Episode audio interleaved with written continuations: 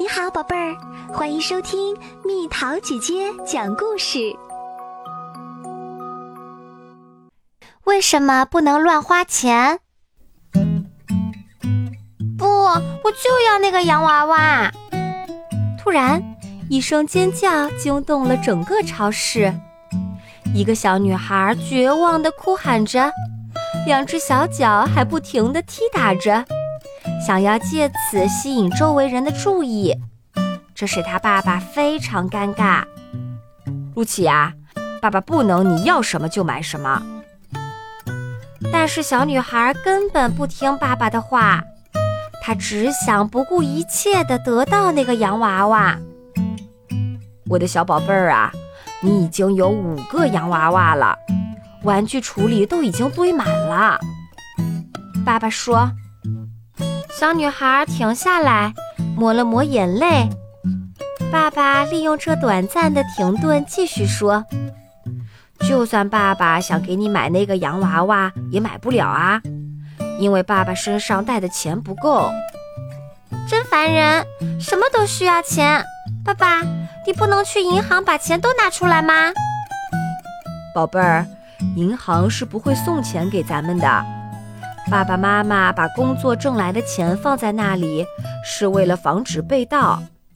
当爸爸妈妈需要用钱的时候，才会去银行取钱。小女孩终于安静下来，好像在考虑爸爸的话。爸爸继续给她讲解着：很久很久以前，人们是采用物物交换的方式来交易的。爸爸。什么叫物物交换？爸爸说的不是呜呜，而是物物。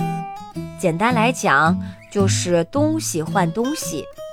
比如你种西瓜，我种草莓，但你也想吃草莓，我也想吃西瓜，怎么办呢？你就用西瓜来换我的草莓，我就用草莓去换你的西瓜。可是。换的时候可不可以用一颗草莓换一只西瓜呢？你肯定不同意，因为西瓜那么大，草莓那么小。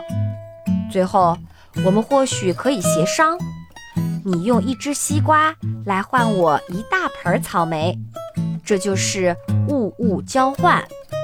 交换的原则是双方都觉得合情合理，双方都有需要。但物物交换有时候不太方便，比如你种西瓜，我种草莓，他种西红柿，还有人种樱桃、水蜜桃、无花果。我想换你的西瓜，但你不想要我的草莓；你想换樱桃，但种樱桃的又不想要你的西瓜，他想换无花果。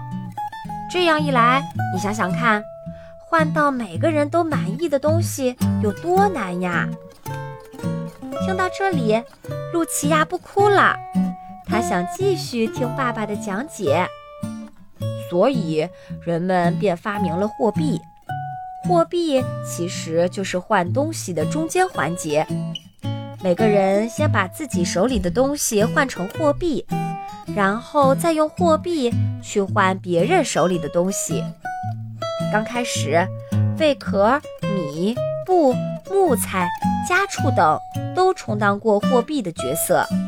后来，因为这些东西都不易分割、不方便携带等缺点，货币的材料才换成金银等贵重金属。再后来，又演化成成本低、更便于携带的纸币，也就是钞票。你知道吗？纸币可是我们中国人发明的。北宋时期，在成都出现了交子，被认为是世界上最早使用的纸币。爸爸妈妈每天都上班，通过劳动来赚取相应的钞票，在每个月末的时候收到的钱就是工资。爸爸妈妈会把工资存进银行。只在需要用钱的时候把它取出来。爸爸妈妈挣钱非常辛苦，所以需要合理使用，把钱花在有价值的地方。爸爸，多工作不就能多挣钱了吗？露琪亚问。即使工作挣得再多，钱也会有花完的时候。所以，宝贝儿啊，我们不能什么都买，应该首先买我们最需要的食物、衣服和鞋子，支付水费、电费、燃气费，最后才把钱花在其他比较重要的事情上。如果还有剩余的钱，我们就可以为全家买一个大披萨，给你买玩具，或者一起去度假。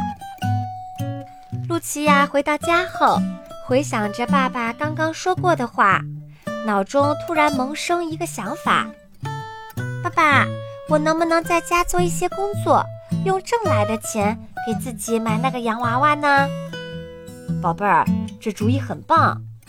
爸爸说：“我想从扫地开始。”好孩子，爸爸去给你拿扫帚，然后你就可以开始工作啦。爸爸给了露琪亚一点钱，作为他扫地工作的工资。爸爸，这些钱够买那个洋娃娃吗？露琪亚问爸爸。宝贝儿，还差一点儿。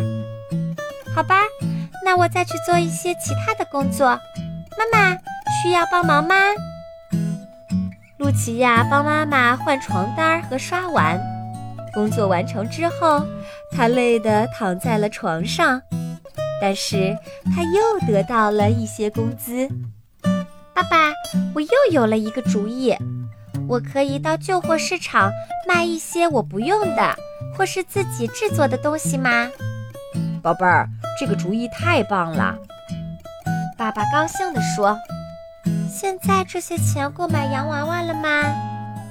露琪亚浑身疲惫地问：“宝贝儿，当然够了。”你挣到了足够的钱，终于可以买那个你朝思暮想的洋娃娃啦！爸爸赞许地说：“买那个洋娃娃？别开玩笑啦！我已经有五个了，还是买个冰淇淋来庆祝吧。”但是宝贝儿，你已经挣了很多钱了，你可以买更多的东西。我付出了那么多的努力。我要把它们放到存钱罐里。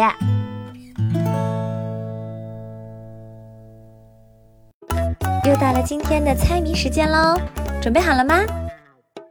屁股上挂着细长的尾巴，尖脑袋可以轻松地穿过布，猜猜到底是什么？好了，宝贝儿，故事讲完啦。你可以在公众号搜索“蜜桃姐姐”。或者在微信里搜索“蜜桃五八五”，找到告诉我你想听的故事哦。